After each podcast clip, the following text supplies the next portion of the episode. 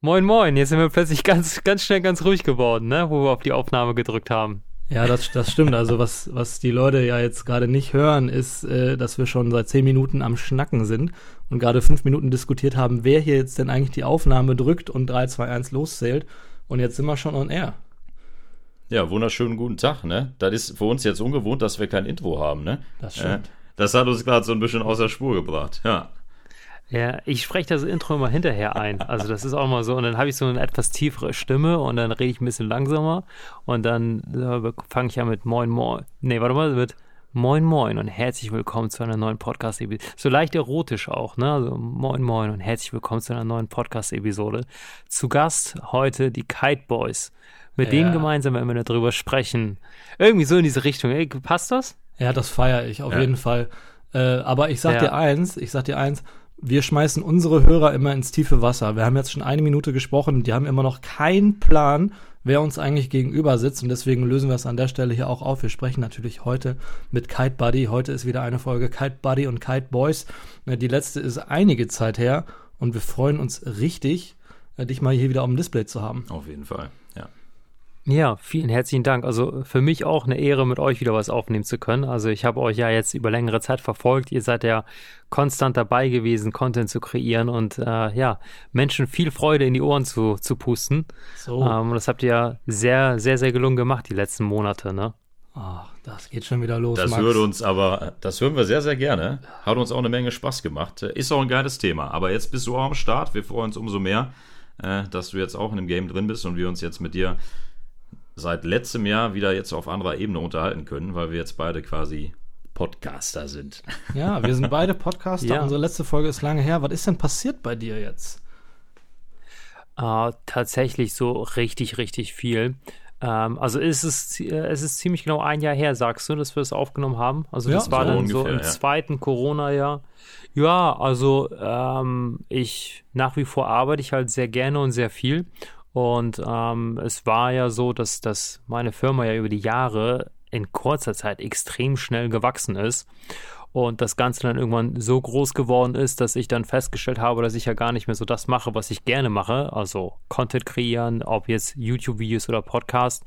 Und ähm, das habe ich alles total vernachlässigt und habe einfach auch gemerkt, dass das, was ich mache, mich nicht mehr so erfüllt und habe dann echt lange drüber nachgedacht und mich dazu dann entschieden, halt tatsächlich mal, es ist auch etwas, das, das darf man halt nicht an, einer, an einer Hochschule oder in irgendeinem Motivationscoaching irgendwie integrieren, aber ich habe mich halt tatsächlich dazu entschieden, meine Firma zu verkleinern da den, den Aufwand total zu reduzieren, dass ich einfach gemerkt habe, ey, viel Dinge, viele Dinge müssen noch viel einfacher und viel unkomplizierter laufen. Und ähm, ja, so kam es dann, dass ich im August letzten Jahres gesagt habe, komm, äh, zehn Jahre Kite Buddy, ich löse jetzt mein Lager auf, gebe äh, ja, äh, spezielle Rabatte zum Jubiläum und mache mein Lager klein. Und jetzt gerade bin ich auf den, ja, in den letzten vier Wochen meiner aktuellen Immobilie und ähm, warte jetzt gerade auf den Mietvertrag vom neuen Laden. Der sollte letzte Woche ankommen, ist noch nicht angekommen. Der wird dann ja zwei Wochen schnell renoviert und dann ziehe ich um und äh, habe dann ja nur noch ein Fünftel der Fläche, die ich aktuell habe. Ne? Also okay. war auch eine, eine stramme, stramme Timeline. Ne? Also so 2016 hatte ich meinen Job gekündigt, da hatte der erste Laden 70 Quadratmeter. Zwei Jahre später hatte der nächste Laden 200 Quadratmeter. Nochmal zwei Jahre später hatte der Laden 500 Quadratmeter. Und jetzt gehe ich runter, äh, nochmal zwei Jahre später, äh, gehe ich wieder runter auf äh, 160 Quadratmeter ungefähr. Krass. Und ja, das hat, das hat jetzt echt viel Energie gekostet und auch viel Hirnschmalz. Und so wird es weitergehen. Wir sind jetzt ein verkleinertes Team. Ich habe jetzt noch einen Vollzeitmitarbeiter ähm, bei mir im Team und einen Auszubildenden, der auch ja sozusagen Vollzeit auch da ist. Er hat ja noch zwei Tage Berufsschule in der Woche. Und ja, zu dritt schmeißen wir jetzt den Laden. Ich habe da ähm, in der neuen Fläche, die ist auf zwei Etagen, da habe ich oben so einen Raum, wo ich mich dann wirklich zurückziehen kann und ähm, total mich ja darauf freue, wieder deutlich mehr Videos machen zu können. Dann wieder auch mehr so im, im Vlog, Vlog-Stil und dann äh, tatsächlich eher so Freestyle, ne? Dass ich einfach in den Laden komme und wenn wir dann irgendwie eine Lieferung bekommen von neuen Red Engine Trapezen, dann gibt es ein kurzes Unboxing-Video und dann stelle ich das Produkt vor der Kamera einfach mal vor.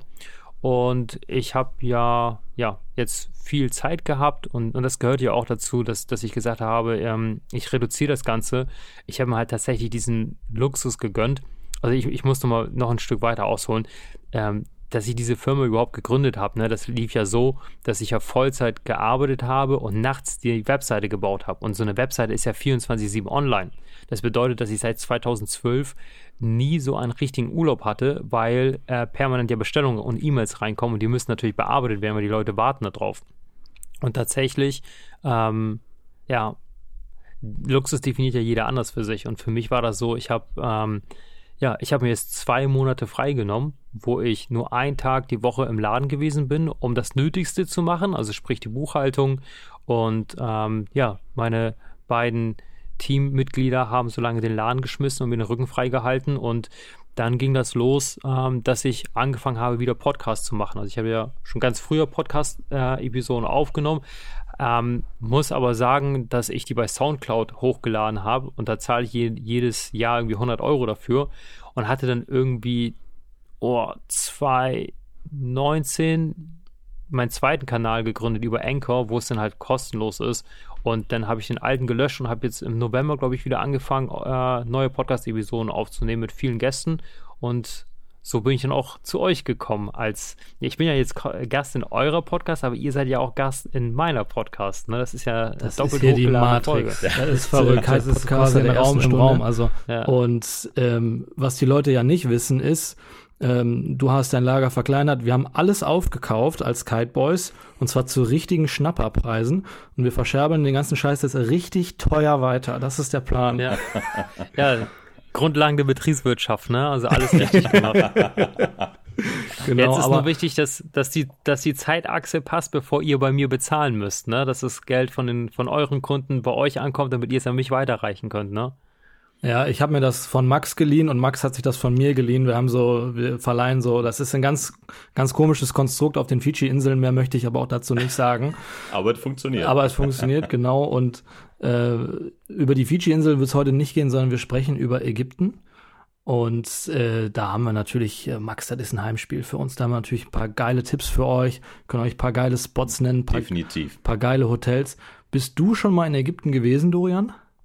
Tatsächlich noch nicht.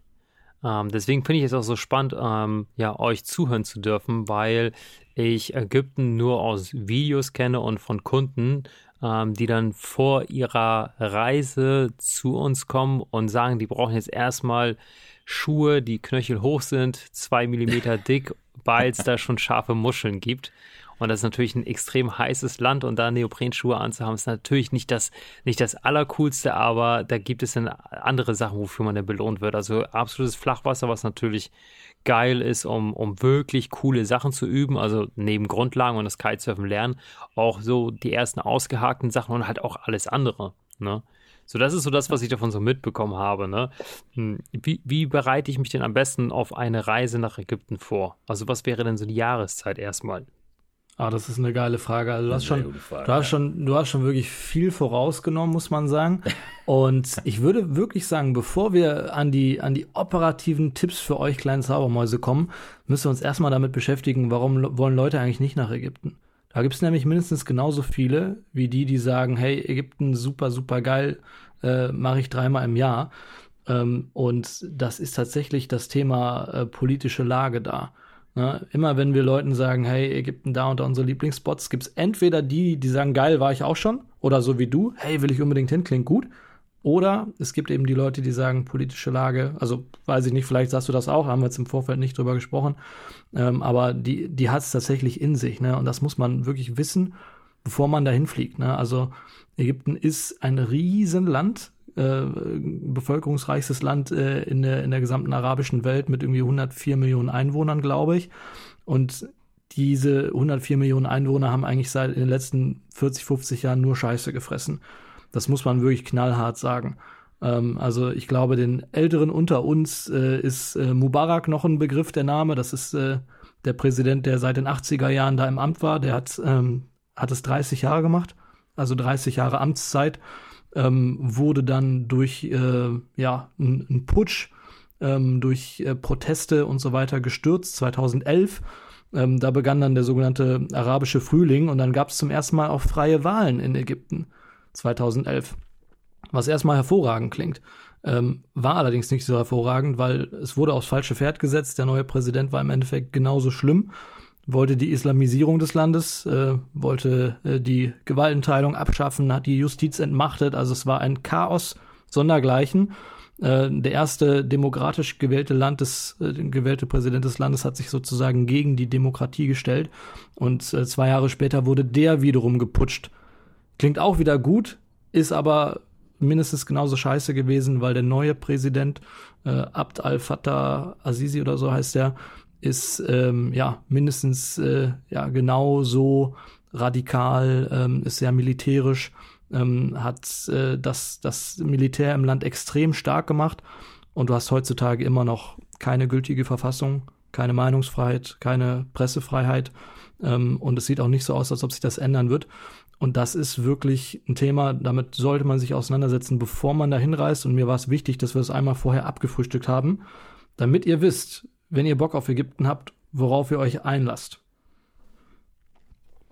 Ja, das, das wäre so die politische Lage, aber in was, was bekommen wir denn als Gäste in dem Land davon mit? Das ist tatsächlich wirklich eine, eine sehr, sehr, sehr, sehr gute Frage und die kann man super simpel beantworten. Also für mich ist es jetzt, glaube ich, letztes Jahr mitunter so, das waren jetzt schon weit über 25 Mal, dass ich in Ägypten war. Man muss wirklich sagen, je nachdem, wo man sich auffällt, bekommt man das wirklich fast gar nicht mit. Ne? Das muss man halt wirklich dazu sagen, dass äh, gerade wenn man jetzt in Destinationen geht, es gibt viele Hotelanlagen oder Städte, die quasi abgeschottet sind, sage ich jetzt mal abgesperrt, militärisch gesichert. Ähm, da bekommst du innerhalb der Stadt, da kommen wir auch später nochmal zu, gar nichts mit. Ne? Du kannst dich relativ frei bewegen, sage ich jetzt mal. Ne? Ähm, bekommst natürlich dann, wenn überhaupt im Vorlauf nur irgendwelche Warnungen übers Handy, dass da irgendwas los ist. Aber so wirklich viel bekommt man da nicht mit. Ich bin jetzt die letzten Jahre immer viel vor Ort gewesen, auch wenn es da irgendwie äh, Reisewarnungen gab und man hat wirklich nichts mitbekommen. Ne? Von dem her äh, ist das wohl immer der Zwiespalt, ne? sag ich jetzt mal. Jo, absolut. Was sind denn so die No-Gos, ähm, auf die man achten sollte? Boah, gute Frage. Du fährst wenn du vom Flughafen wegfährst, schon ab und zu an so einer Polizeikontrolle vorbei, mhm. wo schwer bewaffnete Männer stehen. Das äh, ist definitiv da und die würde ich zum Beispiel nicht ärgern. Ja. Das wäre so ein absolutes No-Go für mich. Äh, aber ansonsten, ähm, ja, wie Max schon sagt, du kannst dich, ja. wenn du einmal in der Anlage bist oder auch in der, in der Stadt, da gehen wir gleich auch nochmal drauf ein, wo man sich am sichersten fühlen kann, kriegst du davon nicht sonderlich viel mit. Ja? Mhm. Und um jetzt mal deine, deine Frage zu beantworten, ähm, beste, was, beste. Was ist die beste Zeit, ja? Da gibt es aber eigentlich eine ganz coole Sache zu. In Ägypten ist das ja so, äh, entweder willst du das äh, ganz heiß haben und ganz heiß in Ägypten halt irgendwie so 40 plus, ne? Also da kommst du ja. gut ins Schwitzen, wobei in Ägypten ist tatsächlich, äh, ich sag mal, die Luftfeuchtigkeit gar nicht mal so hoch. Ähm, sehr trocken die Luft, ne? Von dem her fühlt sich das gar nicht so an. Sommer, ähm, sprich Juni bis August, vielleicht noch September, ist tatsächlich in Ägypten so die windstärkste, aber auch heißeste Zeit. Ne?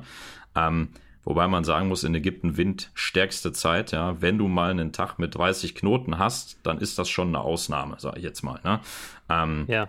Also der Durchschnitt ist so wirklich bei 20 bis 25 Knoten im Sommer.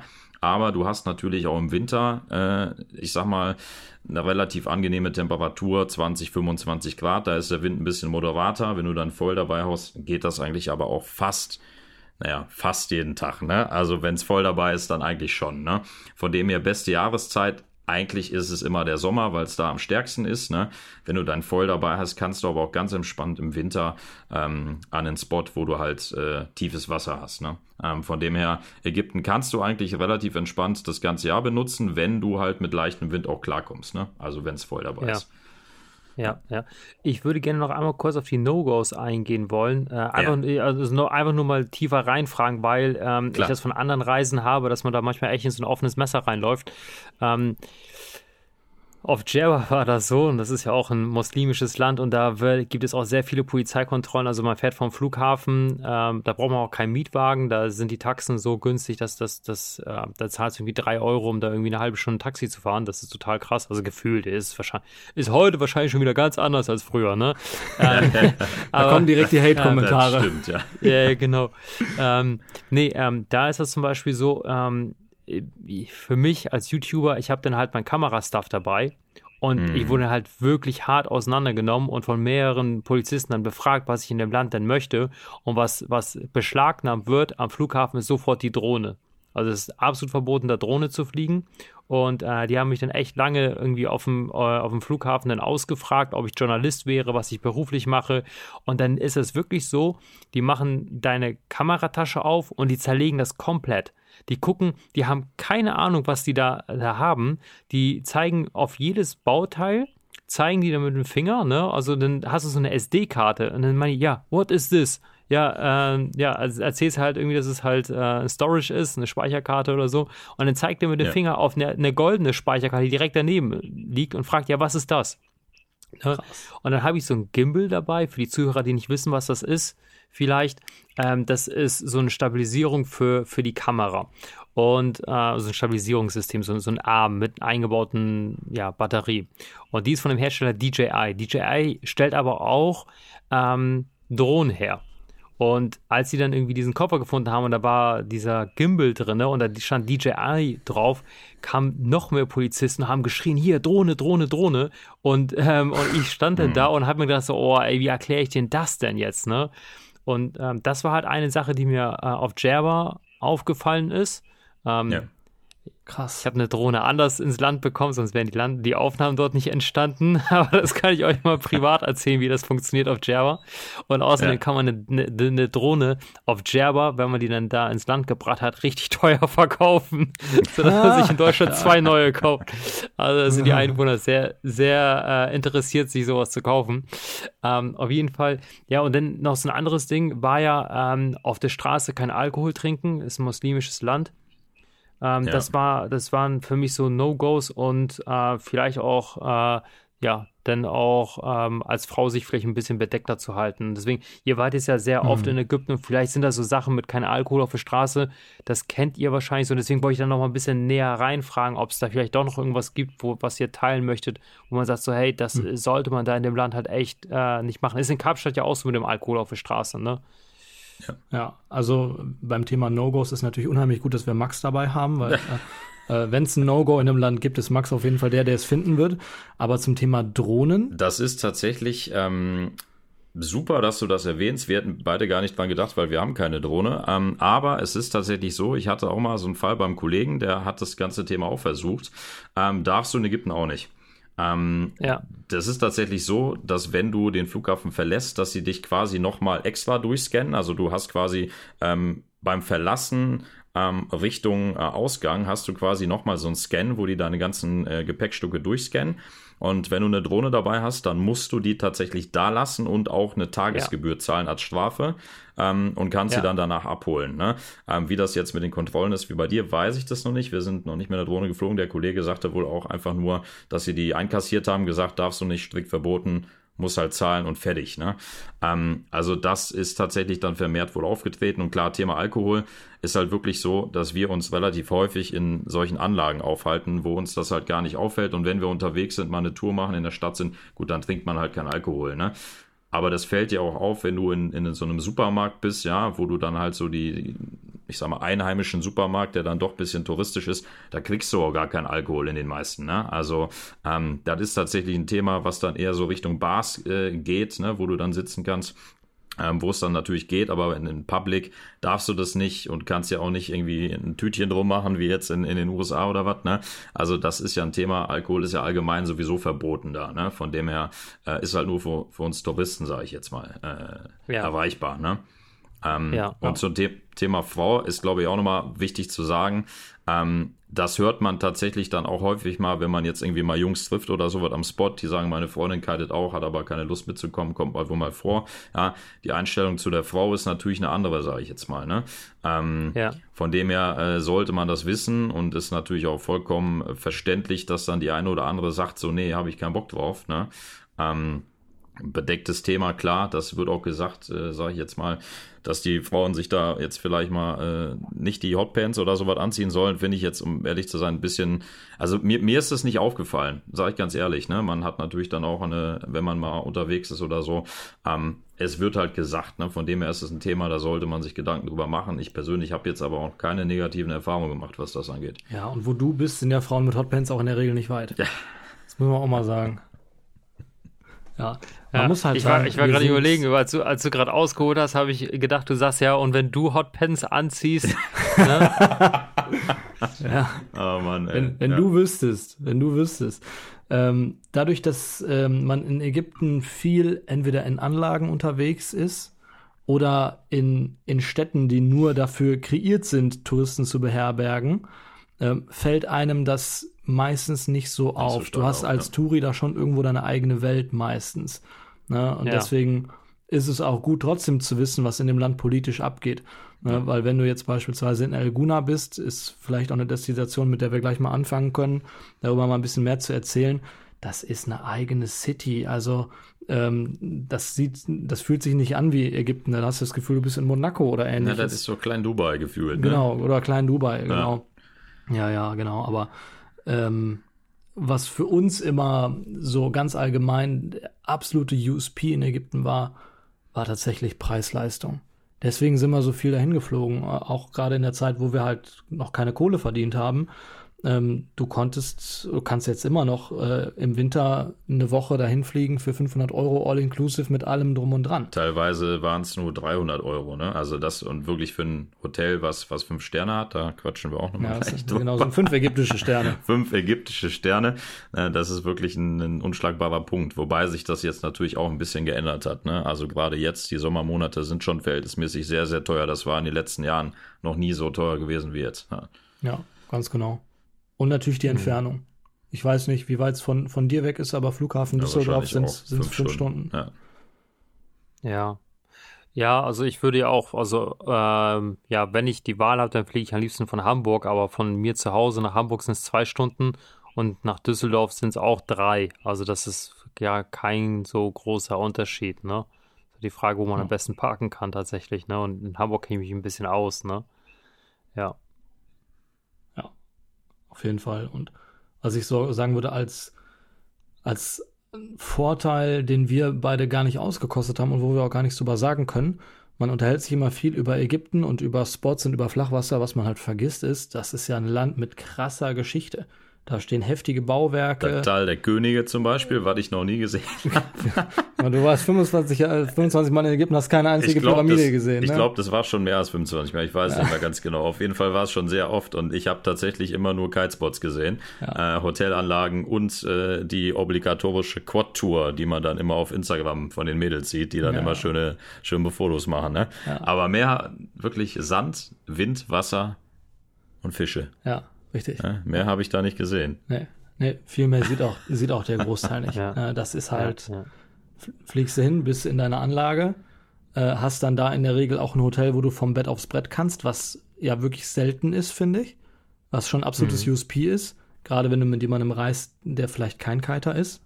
Ja, dann kann man das so ein bisschen kombinieren. Ja, ähm, ja das sind alles so, so Sachen, die, die für Ägypten sprechen und uns immer wirklich dahin getrieben haben, trotz politischer Lage und auch wenn es jetzt, äh, sag ich mal, äh, kulturell nicht, äh, nicht der lehrreichste Urlaub ist. Ja. Ähm, wie, wie war denn, wenn ihr da wart, in der Regel so die Windausbeute? Also ich muss tatsächlich erfahrungsgemäß sagen, dass die eigentlich immer ganz, ich will jetzt sagen, ganz gut. Also der Nick kommt gleich, der war, wann bist du zurückgekommen? Vor zwei Wochen oder was? Genau. Bei mir war es tatsächlich echt immer ganz gut. Ähm, am besten ist die Windausbeute wirklich in den Sommermonaten Juni bis wirklich Ende August, sage ich jetzt mal September noch rein. Ne? Da hast du wirklich, ich würde schon 80 Prozent würde ich schon sagen. Also das ist schon sehr, sehr, sehr stark, wenn man dann jetzt so Richtung Ostern oder Winter geht oder Richtung November, da musst du dann schon dein Voll dabei haben. Aber es oder halt oder halt Glück haben. Also ja.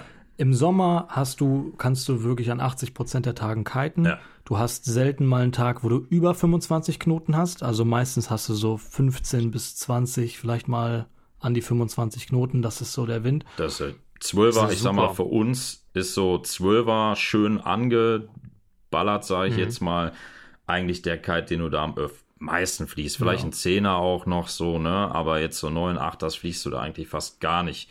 Ähm, das ist aber halt einfach Ägyptenwind und äh, der ist da tatsächlich, muss man auch sagen, verhältnismäßig ein bisschen seichter. Also du hast eine größere Größe und äh, ja, ich sag mal, der Kite lässt deutlich mehr Wind durch, als er das jetzt bei uns im kalten äh, Deutschland tut. Ne? Ähm, ist einfach ja. ein bisschen anders. Es fühlt sich einfach anders ja. an und ein Zwölfer kannst du da wirklich bei 25 Knoten fliegen.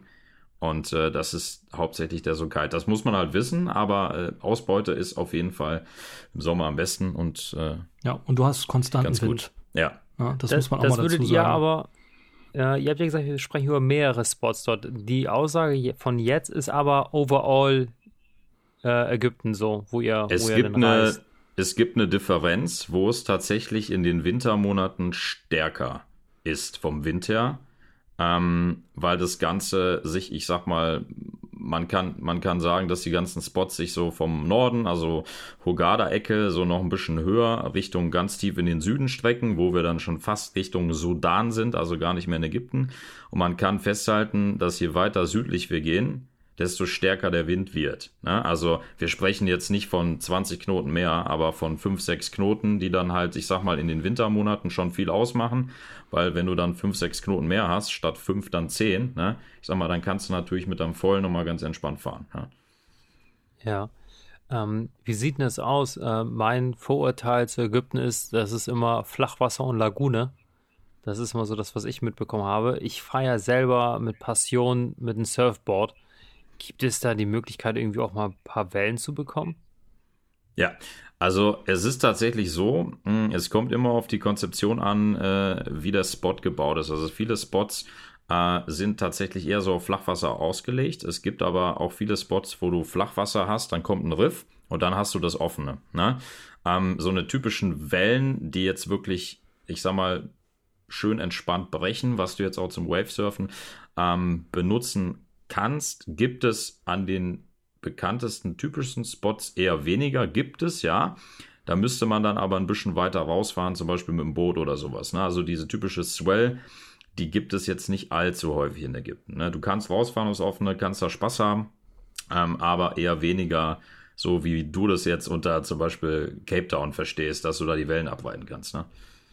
Ja, also die, die Erwartung hatte ich nicht, aber ähm, ja, so ein paar kleine Wellen sind dann ja auch schon ganz nett, ne? Also auf den ja. Kavernen gibt es ja auch unterschiedlich große Wellen. Also da kommen ja auch, ja, da kommen ja auch mal welche an, die so anderthalb Meter sind. Ähm, und das ist dann schon richtig gut, ne? Also das macht dann schon richtig Spaß. Also, ist ja mehr als ausreichend, ne? Aber ja, das, ja. das wollte ich nur mal wissen, so. ja, da, also ich würde sagen, 95 Prozent der Spots ist Twin Tip, Flachwasser und so wie du sagtest, Lagune, Stehrevier es gibt immer wieder Ausnahmen und wir stellen euch auch gleich mal ein paar coole Spots vor, die, die abwechslungsreich sind, ja, äh, wo man so ein bisschen äh, nicht nur in seiner kleinen Lagune rumtümpeln kann. Äh, aber, aber ist auch cool, da muss man sagen. Ja, absolut. Ägypten ist halt für mich ein absolutes äh, Paradies, wenn du Kiten lernen willst. Weil du hast Laborbedingungen. Du hast warmes Flachwasser, Absolut. du hast konstanten Wind. Es ist äh, ja den ganzen Tag eigentlich relativ beständig. Du wirst nicht großartig überrascht, außer vielleicht durch einen Haiangriff, aber gut, ne, äh, passiert. Äh, aber ähm, ja, das ist äh, halt, wenn du Kiten lernen willst, eigentlich das angenehmste, was du machen kannst, finde ich. Ja, auf jeden Fall. Wie ja. voll ist es da denn in der Regel auf dem Wasser? Weil wenn man Kitesurfen lernen will, ist das ja nochmal ein Punkt, der noch ziemlich wichtig ist, ne? Ja, das hängt tatsächlich sehr, sehr stark von der Region und dem Spot ab. Wir switchen da tatsächlich immer relativ stark. Ähm, an vielen Spots ist es sehr, sehr voll, wie wir das jetzt zum Beispiel auch irgendwie aus Holland oder am Eiselmeer kennen. Aber es gibt da natürlich ein paar Spots, äh, wo wir gleich auch nochmal sagen können, okay, der ist ein bisschen leerer, ähm, wo du halt wirklich das Hotel ist halt ein bisschen anders strukturiert, der Spot ist nicht so groß, der andere auch, da hast du wirklich Spots, da kannst du fast für dich alleine fahren. Ne? Auch in der, in der Hauptsaison, wenn du dich ein bisschen mehr zum Beispiel nach Louvre bewegst oder sowas, dann hast du da deinen eigenen Spielraum. Also das gibt es auch. Ähm, kommt halt immer ganz drauf an, aber prinzipiell ähm, ist es natürlich schon ein gut besuchter Ort. Ne? Aber wir hatten noch nie das Gefühl, ähm, dass du da, äh, ich sag mal, nicht mehr durchkommst und nicht abspringen kannst und äh, dich dann die ganze Zeit abfuckst. Also das ist mir in Ägypten noch nie passiert. Ja. Mhm. Ich würde auch sagen, wir, wir können uns eigentlich mal von Ort zu Ort durcharbeiten, um euch da draußen auch mal so ein paar konkrete Tipps an die Hand zu geben. Ja. Ähm, wo kann man denn tatsächlich hinfliegen? Ähm, ne, was sind da, was sind Orte, die wir empfehlen würden, wo wir auch schon waren? Und wie du schon gesagt hast, Max, von Norden nach Süden, der, der Norden ist ein bisschen kühler, der Süden ein bisschen wärmer, drei, vier, fünf Grad Unterschied maximal. Und im Norden liegt tatsächlich, würde ich schon sagen, unsere absolute Lieblingsdestination. Das stimmt. Wird jeder mal gehört haben, äh, El Guna. Ja. Sagt dir wahrscheinlich auch was, Dorian, oder? Absolut, ja. Ja, ja, ist eine künstlich erbaute Stadt für Touristen, äh, muss man knallhart so sagen, in 90er Jahre erbaut. Äh, da gibt es 20, 25 Hotels, paar Eigentumswohnungen. Äh, die Stadt sieht ähnlich aus wie, wie diese Insel auf Dubai, wobei äh, da nicht Land aufs Meer geschafft worden ist, sondern die Stadt wurde durchgraben mit Kanälen und vielleicht kann man es auch mit, mit einem warmen Venedig vergleichen. ne? Es ist halt ja. wirklich schön anzusehen ähm, es gibt einen tollen Yachthafen, es gibt tolle Bars, es gibt Restaurants. Du fühlst dich wirklich nicht wie in Ägypten, du fühlst dich wahnsinnig sicher da. Ähm, unter anderem hat die äh, äh, Technische Universität Berlin da sogar einen Standort, habe ich letztes Mal gesehen. Ja, also äh, an alle Studenten äh, könnt ihr stabiles Auslandssemester machen. Äh, erzählt euren Eltern, äh, ich studiere da und dann geht's aber jeden Tag aus Wasser. ja, das ist, wenn ihr europäische Standards in Ägypten möchtet, für uns die absolute Empfehlung. Ja. Ne, in, in dem Ort selber kannst du dich frei bewegen, es fahren Tuk-Tuks rum, da kannst du für ein, zwei Euro überall durch die Gegend fahren und du hast verschiedene Hotels mit verschiedenen Spots, die auch in der Regel direkt am Hotel dran sind.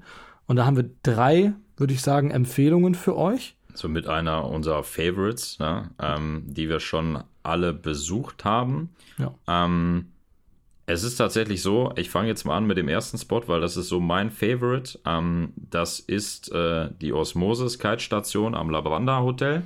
Vielleicht hast du die auch schon mal gehört, Osmosis. Das ja. ist ja. quasi so die Station in Elguna, die bekannt ist fürs Feulen, weil da ist ganz interessant, du hast tatsächlich im Einstieg, das ist untypisch für Ägypten, hast du erstmal tiefes Wasser ähm, und hast dann quasi zwei Kilometer weiter die Lagune mit dem Stehbereich. Das ist für die Schüler natürlich so, die müssen dann mit dem Boot rausfahren, ja. Aber gerade fürs Vollen, wenn es mal irgendwie Richtung Oktober, November oder auch früher äh, Winter geht, ist das so meine Station, wo ich gerne bin, weil ich kann direkt, wenn es wenig Wind hat, raus, muss nicht laufen, kann vollen. So, das ist halt super entspannt. Ähm, und hast dann trotzdem so deine Lagune. Das ist ein Hotel, wo ich persönlich auch häufiger war oder eine Station, wo ich häufiger war. Ja. Und du hast Platz ohne Ende. Ja, das stimmt. Der ja. Wind kommt zwar ein bisschen Schilde rein, so. Man muss ein bisschen rausfahren, weil da ist eine kleine Abdeckung so von den Hotels, sage ich jetzt mal. Der kommt immer so ein bisschen Side, morgens früh ein bisschen mehr off, sage ich jetzt mal. Ähm, fast nur Side, aber man merkt das schon ein bisschen, wenn man ein bisschen weiter rausfährt, dann merkst du das eigentlich nicht mehr. Ne? Ja, das ist so Osmosis eigentlich. Genau, Osmosis ist eigentlich so unsere Lieblingsstation am Labranda Hotel, also da absolute Empfehlung. Das ist ganz südlich in Alguna. Mitte ja. Elguna stehen eigentlich so mit die schönsten Hotels, äh, Mövenpick und Sheraton. Ja. Beides Hotels, die über einen relativ hohen Standard verfügen, ihre eigene Kite-Station haben, die ein bisschen kleiner ist. Und da kann es auch voller werden.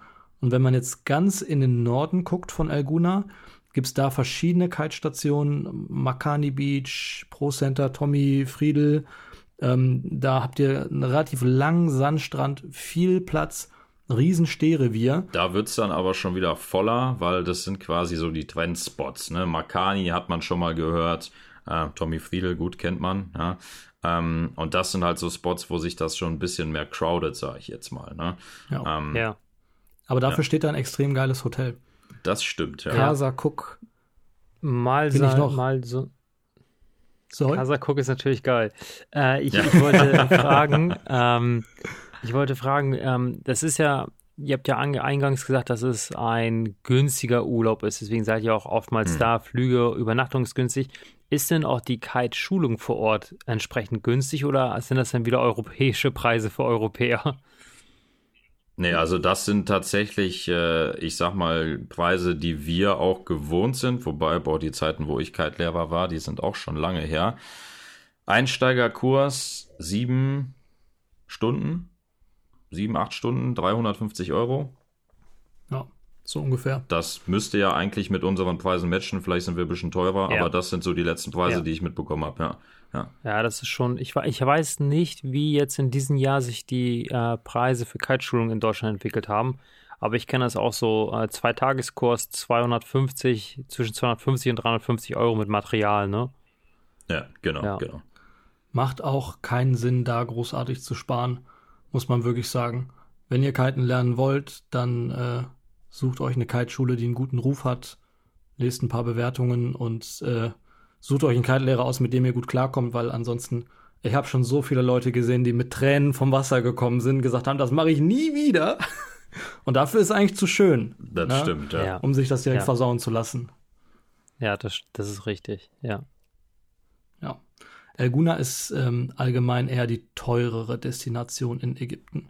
Okay. Kommt drauf an, ja. Aber prinzipiell gibt es da dann auch Hotels, die teurer sind allgemein das Ausgehen, wenn man jetzt so abends an die Marina will, das ist ganz geil, weil es halt so eine Hafenlandschaft gibt, sage ich jetzt mal, wo man auch normal mal essen gehen kann, wenn man keinen Bock aufs Hotel hat. Aber die Preise sind da halt wie bei uns zu Hause in Deutschland. Ne? Also ja. fast. Ja, das Bier kostet da auch 4, 5 Euro und das Essen auch 12, 13, 15 Euro. Ja. Ähm, ist aber vollkommen okay, ne, ja. wenn man ein bisschen Abwechslung haben will. Ja. ja. dafür darfst du da Alkohol auf der Straße trinken. Das stimmt, ja. Das was darf man Was natürlich mit dir im Urlaub immer sehr wichtig ist. Dass wir da nicht direkt verknastet werden. das, das ist äh, besser, das stimmt. Ja. Wenn der Max da seine Tornados zündet. Wart ihr ja. schon mal auf dem ausländischen Polizeirevier? nee. Tatsächlich, äh, tatsächlich noch nicht, nee. Ähm, Im Krankenhaus in Elguna war ich aber schon. Und das hat europäische Standards. Tatsächlich. Muss, muss man ja, sagen. Tatsächlich. Das hat mich echt gewundert, wobei ich mich da nicht nähen lassen wollte. Ich habe mir irgendwie meine Bar gegen den Kopf gehauen und habe hier, sieht man das eigentlich noch? Ich habe irgendwo hier so eine Harry Potter Narbe, die ist aber schon relativ gut zugewachsen. Du bist so ein gut aussehender Mann, das Wahnsinn, fällt gar ne? nicht auf. Ja, und äh, nee, das habe ich mir dann zu, wie heißt das mit diesen Straps, Strips? Sticks, Stitch. Genau, und das hat ganz gut funktioniert. Aber ich war echt begeistert. Das Krankenhaus in Laguna ist eine Empfehlung, kann man machen, ja. Brennt aber gut im Salzwasser so eine Wunde, ne? Ja, ist doch gesund, das Salzwasser für die Wunde. Ja. ja. Du denkst dann, da kommt so ein Arzt an, der so einen Knochen durch den Kopf hat und der dann äh, äh, irgendwas erzählt von, von irgendwelchen Heilkräutern, aber tatsächlich, tatsächlich, ist das alles sehr, sehr, sehr auf einem relativ guten Standard. Ja, ja. Ja. Also ich kann euch erzählen, wir haben in Bremerhaven sehr viele Ärzte aus Ägypten. Ah, ernsthaft? Tatsächlich, die dort studiert haben. Ja, tatsächlich. Also unsere Krankenhäuser, ähm, ich habe da schon mehrere kennengelernt, auch in, äh, in Nachbarschaft.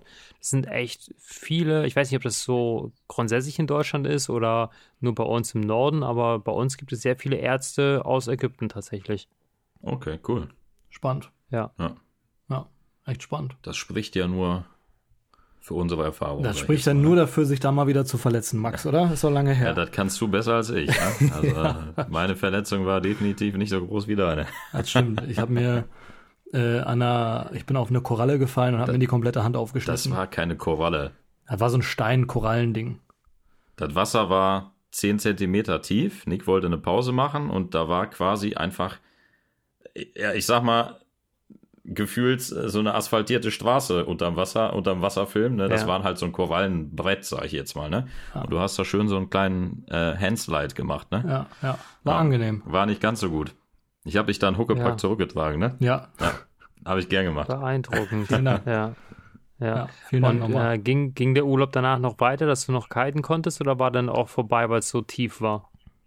Es war der, der dritte Tag von 14 und der Urlaub war komplett finito. Ich konnte danach nur noch am, mhm. am Strand sitzen, hatte alles verbunden. Aber äh, ja, auch sowas muss man mal erlebt haben. War anstrengend mit mir, oder? War anstrengend mit dir. Max hat mir die Fingernägel geschnitten zwischendurch. Weil du es nicht selber konntest, ne? Ja, wir sind, genau, wir sind deutlich näher, uns deutlich näher gekommen, als wir wollten. Aber eine gute Erfahrung, ja. Für dich schon. ja, ja aber, aber das ist dann natürlich, ne, ihr seid ja total die Ägypten-Fans, aber das ist dann natürlich äh, so der Nachteil an, äh, an, an den Stationen dort, dass man da jetzt nicht so viel erleben kann, glaube ich, ne? Also. Ja. Hast, hast, also du aber auf, hast du auf den Kapverden auch, ne? Ich hatte jetzt vor kurzem einen Podcast über ja. Kapstadt aufgenommen und da ist halt das, das Programm drumherum fast geiler als das Kiten, ne? Also. Ja, du kannst es nicht vergleichen mit, mit Kapstadt oder, oder, oder anderen äh, Standorten, wo du richtig was erleben kannst. Du kannst zwei Sachen machen in Ägypten. Das eine ist Schnorcheln und das ist auch echt geil da, muss man sagen kann man auch mit dem Boot rausfahren zu Riffen. Ja. Man sieht äh, Rochen, Feuerfische, Delfine kann man sehen, Schildkröten. Äh, alles Gott sei Dank noch äh, relativ viel vorhanden. Ähm, und die andere Sache ist, dass du theoretisch dir die Pyramiden anschauen kannst. Wenn du Bock hast, vier Stunden im Auto über äh, über vor 100 Jahren gebaute Straßen zu fahren. Aber mittlerweile sind die äh, gut geworden, die haben aufgestockt. Ja. Also die das, Pyramiden oder die Straßen? Ja, die, die Straßen, die rappeln nicht mehr so wie vor ein paar Jahren, das sage ich dir. Ja. Okay. Aber du, du hast schon recht, du kannst halt nicht so viel machen, gerade wenn wir jetzt Richtung Cape Town reden, wo du halt nach dem Kiten entspannt mit den Jungs in eine Bar gehen kannst, die dann ein Bierchen zischen kannst, Sunset anschauen, einfach rumlaufen, ganz entspannt auf dem, auf dem Dingens da, wie heißt das? Lion, Lions Head, so, wandern, so. Ja. Das kannst du da halt nicht machen, ne? So, und das, äh, ist natürlich ein sehr, sehr großer Nachteil, gerade wenn es dann mal keinen Wind hat. Ne? Wie gesagt, deswegen Sommermonate am safesten. Wenn du dann voll dabei hast, passt das aber. Aber sonst liegst du halt wirklich am Strand, fährst mal eine Quad-Tour äh, oder bist halt an der Poolbar. So, das ist halt, das ist halt ja. dann so die Option. Ne? Ja. Hm. Was ja auch sehr, ja. sehr schön sein kann. Ja. ja. Ja. Wenn wir uns von El Guna weiter bewegen, was wäre denn so die nächste Station auf eurer Liste?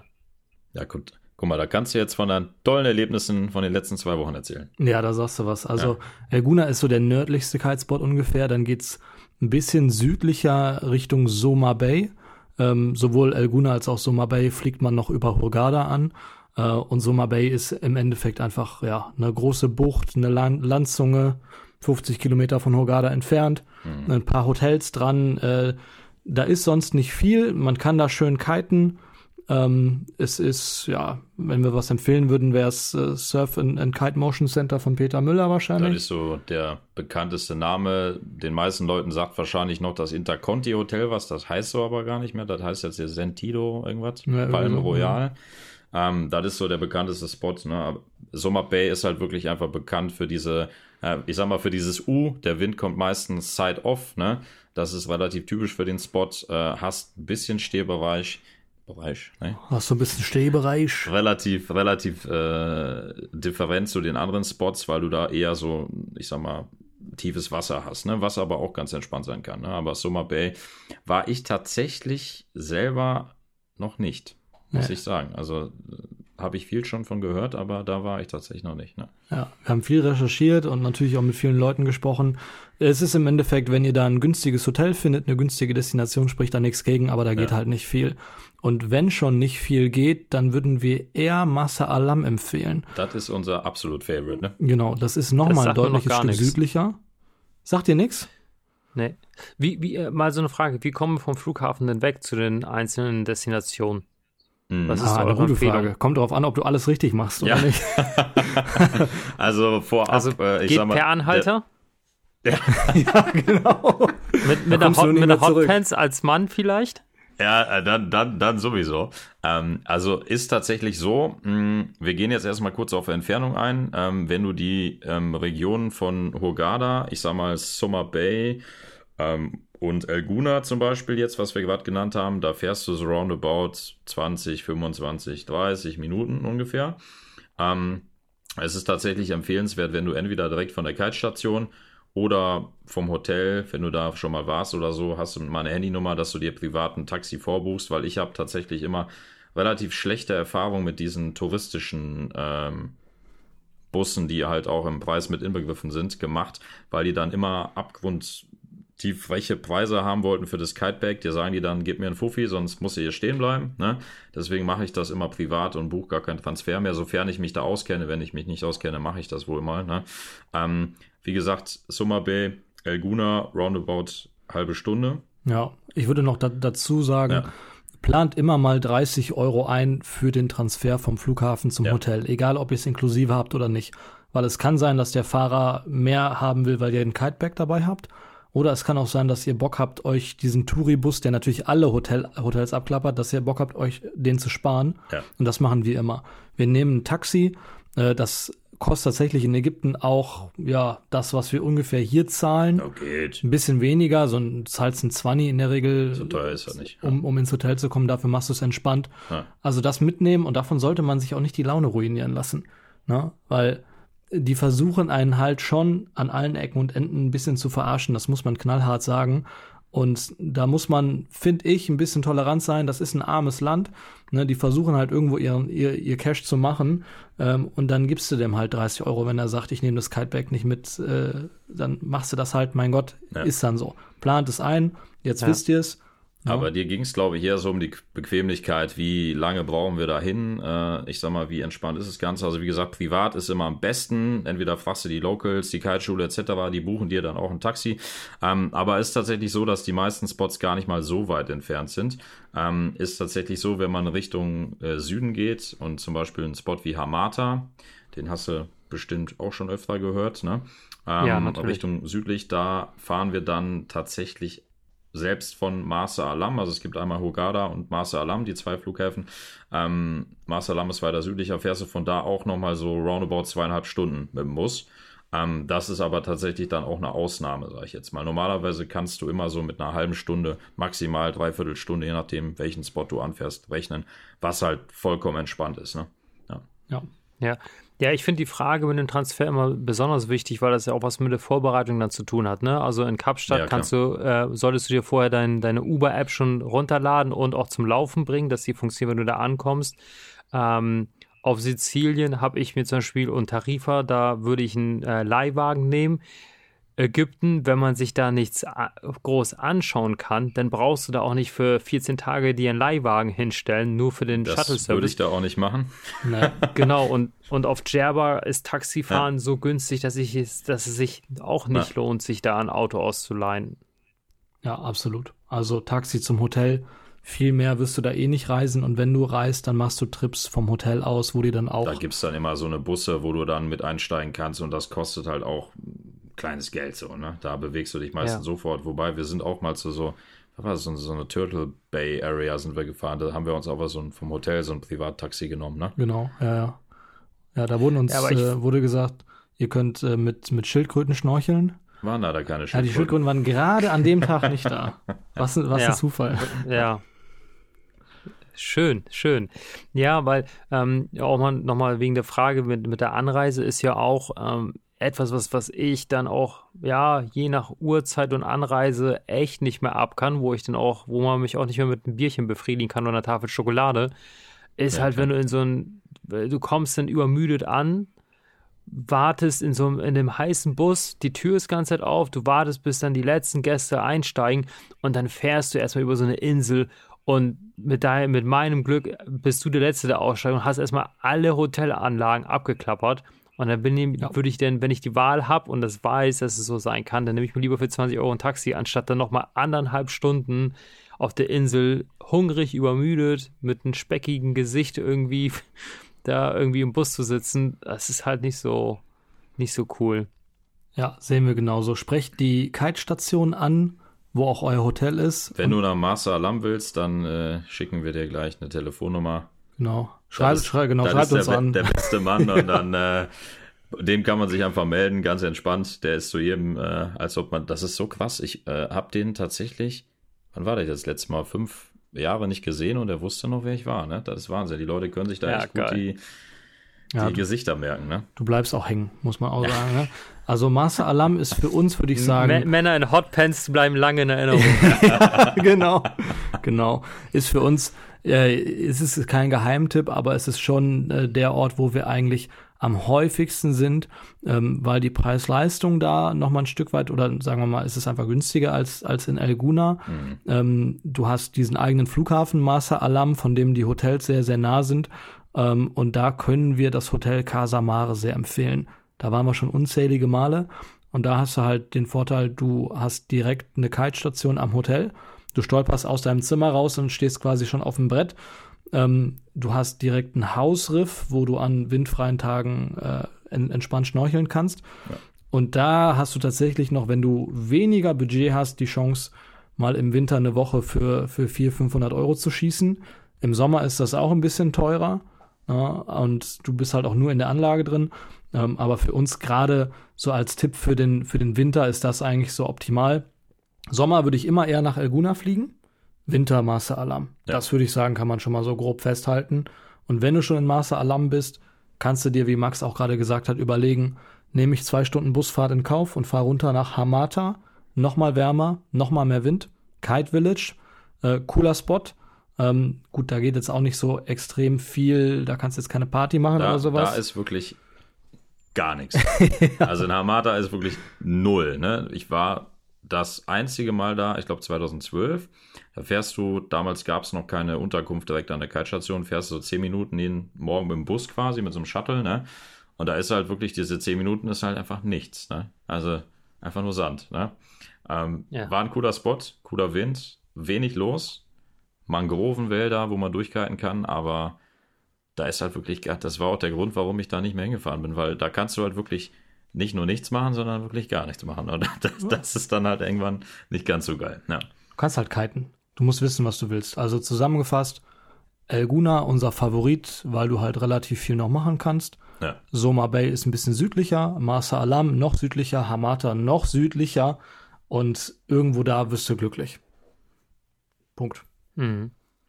Ja, ja, sehr cool. Das Wichtigste ist wahrscheinlich noch zu sagen, wenn euch irgendwelche Leute im Hotel anquatschen, ob ihr mit auf eine Party wollt, dann sagt nein. Ich habe das letztes Mal das erste Mal gemacht und dachte mir so, ja, ganz entspannt, ne, waren wir da so ein bisschen äh, Musik, war auch ganz cool. Dann habe ich mir ein Bier bestellt und da sagte er 10 Euro. Hab ich gesagt, ach gut, ja, das bezahle ich in Düsseldorf in der Altstadt auch nicht, ne? Ja. aber, aber sonst war das ganz cool. Du, du sonst auch nur Männer in, in, in, den, in den Diskotheken? Oder ging nee. das? Nee, nee, nee, gar nicht. Ne? Also ja. das war tatsächlich schon irgendwie wild durchmischt, ne? muss, man, muss man wirklich sagen, ja. ja. Aber viel dann auch natürlich, also nur Touristen dann natürlich, ja, klar. Ja, ja. Ja, ich hatte mal mit 18 nach dem äh, Abitur so einen Trip mit Freunden nach Türkei-Siede gemacht. Und da hatten wir dann auch äh, irgendwie mit irgendwelchen Leuten im Hotel, mit Locals gesprochen, dass wir abends losziehen. Und dann meinten die so, ja, habt ihr Mädels dabei? Ja, nee, lernen wir da kennen. Die so, ja, viel Spaß. Und dann waren wir halt wirklich da vor Ort und dann waren da wirklich nur Männer, ne? Also deswegen frage ich halt, wie, also als, als Austausch dann natürlich auch, wie, wie dann so die Ausbeute da so sein könnte. Oh, so, eine, so eine klassische Salami-Party ist auch mal schön. Ja. Also ich, ich ja. sag mal so, du hast auch viele, gerade im Winter hast du viele Touris aus äh, Russland und Polen. Mhm. Also das meiste, ja. das meiste ist eigentlich Deutschland, Russland, Polen. Ja, und äh, jetzt mal ganz vorsichtig gesagt, äh, ein bisschen was wird, wird für dich dabei sein.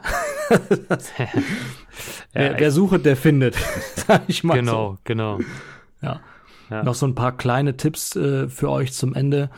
Ähm, wir haben schon gesagt, Ägypten ist ein wahnsinnig armes Land. Mhm. So Monatseinkommen im Schnitt 100 bis 200, 250 Euro, mehr ist da nicht. Ganz wichtiges Thema, ja. Und da könnt ihr mit Trinkgeld relativ viel bewegen. Das heißt, wenn ihr jemanden habt, der euer Zimmer macht und ihr seid mit ihm zufrieden, legt ihm Geld hin, hebt entweder vor Ort lokale Währung ab, ähm, das kann man gut machen, oder man tauscht äh, 20 äh, oder zwei Zwannis in Münzen. Auch das machen die immer gerne und dann legst du da halt deine Münzen raus, ne, jeden, jeden Tag. Ähm, dasselbe an der Bar, dasselbe Taxifahrer etc., das gehört da einfach mit dazu. Und das machen, finden wir zu wenig Leute. Ja. Ne? Ähm, das ist so was, was, was wichtig ist. Und wenn ihr irgendwo shoppen geht, ich habe heute passend meinen, meinen echten gefälschten Tommy Hilfiger Pulli an, den ich aus Ägypten ja. habe. Ihr könnt, ihr könnt toll gefälschte Sachen kaufen, wenn ihr darauf steht. Ähm, ihr müsst euch aber sicher sein, also ihr müsst ein Stück weit verhandeln, weil sonst werdet ihr da einfach verarscht, das muss man ganz klar sagen. Man sollte aber trotzdem nicht bis aufs Blut verhandeln, weil das sind immer noch arme Leute und für euch ist ein Fünfer vielleicht weniger wert als für die Leute da. Na, also Stimmt, ja. da so ein bisschen Maß bewahren. Und Dorian, du hast eine Sache ganz am Anfang gesagt, die dürfen wir nicht vergessen. Ähm, es gibt in vielen Teilen von Ägypten sogenannte Arschlochmuscheln. Und deswegen empfehlen wir, gerade wenn ihr Anfänger seid, tragt Wasserschuhe, tragt schnittfeste Schuhe. Ja. Wir haben schon viele Leute gesehen, die da in irgendwas reingelatscht sind. Jo. Und das macht euch den Urlaub kaputt. Das tut weh. Absolut, ja. Ja. ja. Genau. Vielleicht noch ein Hinweis, ähm, wenn man in solchen Ländern unterwegs ist, äh, die haben auch nur eine begrenzte Menge an Rohstoffen. Und da kann man sich überlegen, ob man vielleicht sein Kite nicht dort vor Ort äh, von dem Salzwasser abspült. Für die, die das mit ihren Kites machen. Ich mache das nicht, aber es gibt einige, die reinigen ihre Kites. Ähm, das vielleicht in Deutschland dann zu machen und nicht, nicht in Ägypten, das wäre vielleicht nochmal ein wichtiger Hinweis auch. Ne? Jo. Und nicht so lange heiß duschen. Auf, je, auf jeden Fall ist tatsächlich so, dass ich das auch nicht wirklich mache, weil das Wasser da meistens relativ verklort ist auch tatsächlich. Ähm, und das ja. dann auch gar nicht mal so gut ist für den Kite. Ähm, und zu Hause, wenn er dann aus dem Kiteberg ein bisschen getrocknet ist, dann kann man das Salz eigentlich einfach nur so abschütteln. Ne? Ähm, und wie du schon sagtest, ist das sinnvoller, das dann zu Hause machen. Ja. Kannst du ein Butterbrot drüber ziehen. Ja, äh, genau. ja. Falls euch im Nachhinein noch Fragen zu Ägypten aufkommen, ihr Reisetipps braucht etc., dann schreibt uns einfach bei Kiteboys auf Instagram. Da antworten wir jedem, das ist ja logisch. Und äh, für die Kiteboys-Hörer checkt natürlich den äh, Podcast von Kitebuddy aus. Äh, ich meine, du hast, du warst der erste Kite-Podcaster, würde ich sagen, in Deutschland.